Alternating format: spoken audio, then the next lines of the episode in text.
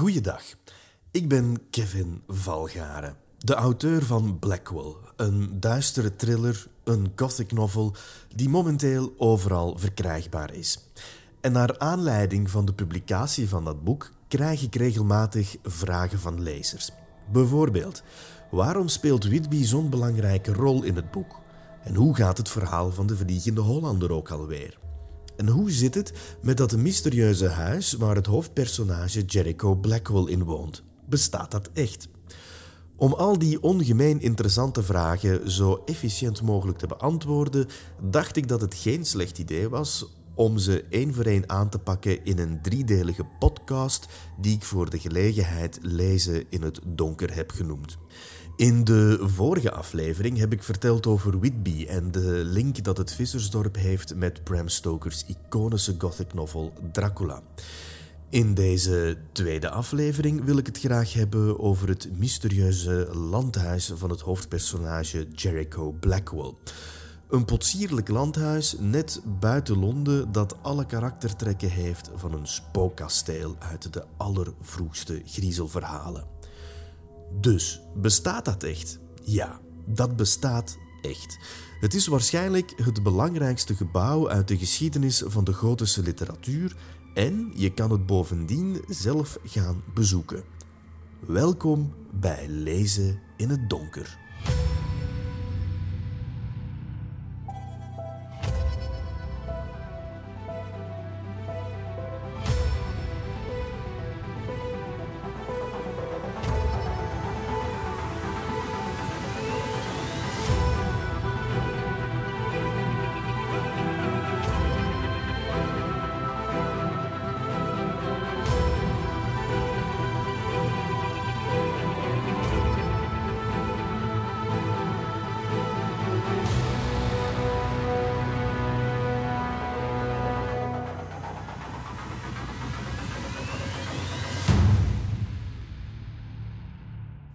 Jericho Blackwell, het hoofdpersonage uit het boek dat zijn naam heeft gekregen, is zonder twijfel een jonge man die tot mijn en uw verbeelding spreekt.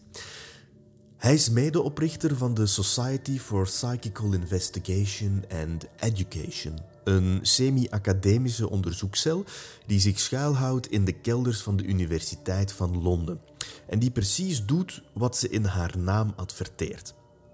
Blackwell heeft een duister verleden en hij is verslaafd aan opium, hoewel hij dat laatste waarschijnlijk zal ontkennen. Tegelijkertijd zit hij op een berg geërfde rijkdommen en woont hij helemaal alleen in een exuberant landhuis aan de rand van de grootstad, Blackwell Manor. Misschien is het geen slecht idee om een fragment uit het boek voor te lezen waarin de buitenkant van het huis wordt beschreven. Het fragment komt uit het begin van het boek, waarin John Dawkins van de Society de opdracht krijgt om in het holst van de nacht naar Blackwell Manor te rijden om de meester des huizes met spoed naar Londen te brengen. In wat volgt worden Dawkins' eerste indrukken van Blackwell Manor beschreven. Hoewel er nog geen spoor van het ochtendgloren te bespeuren viel, vertelde Dawkins zakhorloge dat de nacht ten einde liep.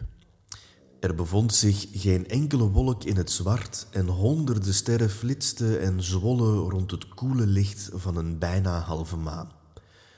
Door die koude schijn was het alsof de witgekalkte gevels van Blackwell Manor gloeiden in de duisternis. De koetsier had gelijk. Men kon moeilijk ontkennen dat het huis van Mr. Blackwell eruit zag alsof het recht uit een van zijn griezelverhalen kwam.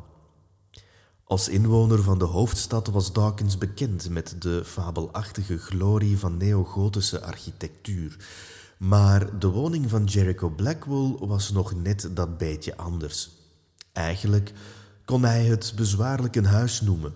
Het had meer weg van een middeleeuws kasteel inclusief kantelen, spitse boogramen, een dieper liggend gedeelte met een trapgevel en om het geheel af te werken twee torens, waarvan de eerste leek op de uitkijktoren van een verstevigde burcht en de tweede op een huiskamerversie van de hoogste toren van Neuschwanstein. Dawkins kon zich moeiteloos inbeelden hoe een kasteelheer als een waanzinnige door de onheilspellende gangen raasde, of hoe een hysterische deerne zich achter een van de vele struiken in de tuin probeerde te verschansen voor een spectrale verschijning die het op haar ziel had gemunt. Zijn verbeeldingskracht sloeg tilt toen hij naar het portaal wandelde en rechts van hem een open kapel opmerkte, waarvan de witte muren contrasteerden met een uit zwarte steen vervaardigd heilige beeld. In het schaarse licht van de maan en de sterren zag de heilige er dermate naargeestig uit dat het leek alsof hij zijn hoofd draaide en Dawkins met een grijns aankeek.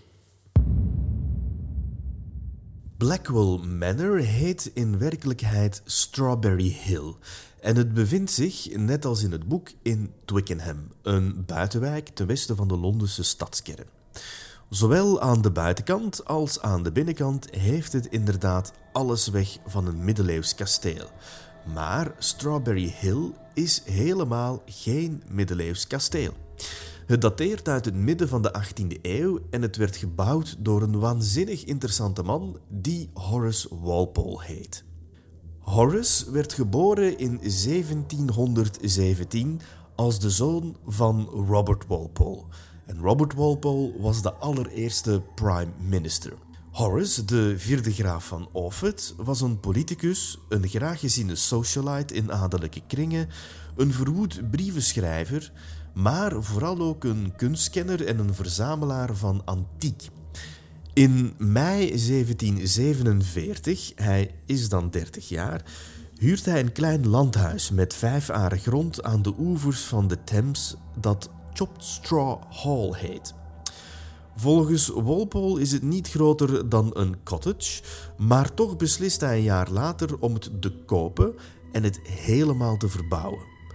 Chopped Straw Hall wordt Strawberry Hill House en in de jaren die volgen zal hij met enkele bevriende architecten het huis omtoveren tot een kasteel in de gotische stijl. Langs de buitenkant krijgt het kantelen, torens en met demonen gedecoreerde spuigaten. De binnenkant wordt voorzien van een balzaal waar het plafond verdacht veel weg heeft van de gewelven en decoraties van een gotische kathedraal.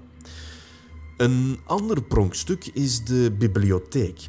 De boekenkasten worden ontworpen als zijn het spitse ramen en boven de haard hangt een schilderwerk dat van de hand van een Vlaamse primitief had kunnen zijn.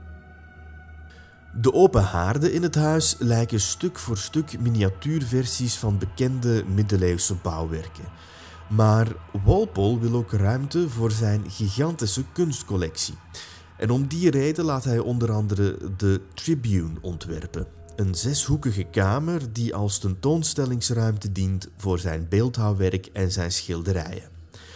De schilderijen worden in die kamer bevestigd aan valse wanden die omgekeerd kunnen worden, zodat aan de andere kant opnieuw een schilderij tevoorschijn komt. Alle ontwerpen, zelfs de meubels, worden gebaseerd op reeds bestaande bouwwerken uit de vroege middeleeuwen. Zo heeft de Tribune bijvoorbeeld verdacht veel weg van het kapittelhuis van Westminster Abbey. Walpole en zijn vrienden halen werkelijk alles uit de kast om het gewenste magische effect te bereiken. Daarbij maken ze graag gebruik van de trompe-l'œil. En dat wil zeggen dat wat de bezoeker ziet niet is wat het lijkt. Er wordt niet alleen met valse perspectieven gewerkt, maar ook het boog- en sierwerk van de plafonds die eruit zien alsof ze uit duurzame steen zijn gehouwen, zijn in feite vervaardigd uit papier-maché. Het bekendste voorbeeld van trompe-l'œil in Strawberry Hill is ongetwijfeld de inkomhal. Wanneer u het huis betreedt, wordt u verwelkomd in een kamer die eruit ziet als een kapel. De grijze muren herbergen diverse spitsbogen en nissen waarin vrome standbeelden staan opgesteld. Maar u moet twee keer kijken voor het doordringt dat de decoraties in feite niet meer zijn dan erg realistisch beschilderd behangpapier. Strawberry Hill was in Walpole's tijd een toeristische attractie avant la lettre. Edellieden kwamen van heinde en verre om een bezoek te brengen aan het merkwaardige huis. Ze betaalden entreegeld, kregen een brochure met daarop een reglement en werden rondgeleid door de huismeid. Met zijn middeleeuws kasteel leverde Horace Walpole pionierswerk af. Het was namelijk het allereerste voorbeeld van neogotiek in de architectuur. Een stroming die indrukwekkende gebouwen opleverde als de Houses of Parliament en St. Pancras Station in Londen. Maar ook buiten Engeland kreeg de stijl veel navolging. Als u zich ooit heeft afgevraagd waarom onze oude gevangenissen, zoals Leuven Centraal en Sint-Gillis in Brussel, eruit zien als bakstenen versies van kastelen uit lang vervlogen tijden, dan mag u Horace Walpole daarvoor verantwoordelijk stellen. Walpole is echter niet alleen een pionier in de architectuur. Hij is bijvoorbeeld ook de bedenker van het mooiste woord in de Engelse taal. En dat is serendipity wat evenveel betekent als een fortuinlijke, onvoorziene toevalligheid. Maar er is meer. De belangrijkste reden waarom ik Strawberry Hill heb gebruikt als het huis van Jericho Blackwell is omdat Walpole ook de auteur is van het boek The Castle of Otranto. En dat is niet meer en niet minder dan de allereerste Gothic novel. Walpole publiceert het boek anoniem in 1764 en op de titelpagina staat iets eigenaardigs te lezen. The Castle of Otranto, a story, translated by William Marshall, gentleman, from the Italian of Onufrio Muralto, canon of the Church of St. Nicholas at Otranto. Met andere woorden, het betreft een gevonden manuscript van een Italiaanse klericus die door ene William Marshall wordt vertaald naar het Engels. Het is een systeem dat in het genre van de Gothic novel nog vaak zal gebruikt worden. De auteur doet alsof het een werkelijk bestaand manuscript betreft, zodat de lezer ervan uitgaat dat wat hij zal lezen werkelijk is gebeurd. Het systeem wordt in 1818 bijvoorbeeld toegepast in Frankenstein van Mary Shelley, maar ook in Dracula van Bram Stoker uit 1897, dat een verzameling is van dagboekfragmenten, brieven en krantenknipsels. Zelfs vandaag probeert men de lezer en de kijker nog steeds op die manier om de tuin te leiden. Hoe vaak wordt een griezelfilm immers niet geïntroduceerd met de woorden inspired by true events? Of hoeveel enge films hebt u al gezien die beweren dat ze niet meer zijn dan een montage van found footage? Een jaar later neemt Horace Walpole zijn masker echter af. In een tweede editie van The Castle of Otranto duidt hij zichzelf aan als de auteur en introduceert hij het verhaal als a Gothic story. En daarbij wordt de alleroudste vorm van genre-literatuur officieel benoemd. Het verhaal van de Castle of Otranto in enkele zinnen samenvatten is onbegonnen werk. Het boek is een van de vroegste voorbeelden van fictie in proza-vorm. De roman, zoals wij die vandaag kennen, bestaat in die tijd nog niet. En er is nog geen sprake van de eerste literaire stromingen, zoals de sentimentele literatuur, de romantiek en het realisme. Het verhaal is een groteske gruwel waarin de ene onwaarschijnlijke gebeurtenis volgt op de andere. Het is een spectaculair avontuur over een jonge deerne die vlucht voor een tyrannieke kasteelheer die haar wil bezitten. Maar wordt verhinderd door tot leven komende harnassen en skeletten. Er wordt iemand verpletterd door de helm van een reus. En er wordt verstoppertje gespeeld in ondergrondse kerkers. Er is sprake van incest en uiteraard is er ook een jonge held die er alles aan zal doen om de deerne te bevrijden uit de klauwen van de waanzinnige kasteelheer. Ik kan nog uren vertellen over dit merkwaardige boek en de ingrediënten die het bevat en die in latere gothic novels meermaals zullen terugkeren. Maar voor nu is het belangrijk om te weten dat het kasteel van Otranto opvallend veel gelijkenissen vertoont met Strawberry Hill. En dat is uiteraard geen toeval. Toen ik Blackwell voorbereidde, mijn variant op het verhaal van de Vliegende Hollander, wist ik van in het begin dat het huis van Jericho Blackwell een prominente rol diende te spelen.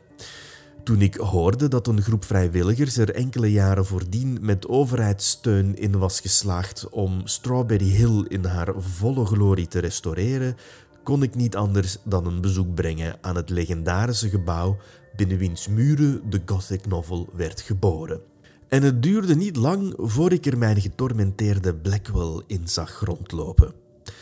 Zoals in Blackwell de locatie van Whitby mijn ode is aan de legendarische klassieker van Bram Stoker, zo is Blackwell Manor mijn bescheiden dankbetuiging geworden aan het adres van Horace Walpole.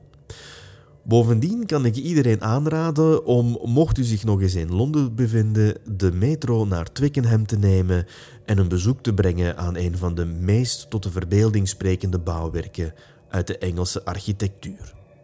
Ondertussen ligt Blackwell in de boekhandel en kan het ook als e-book worden besteld.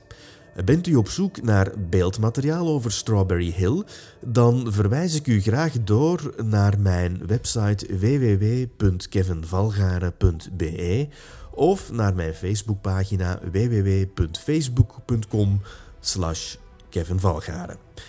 Heeft u vragen, voorstellen of opmerkingen? Aarzel dan niet om contact met mij op te nemen of commentaar bij deze podcast achter te laten. Vond u deze podcast interessant? Dan kan u zich steeds abonneren, zodat u op de hoogte wordt gehouden van de volgende uitzending. En daarin zal ik dieper ingaan op de sage van de Vliegende Hollander.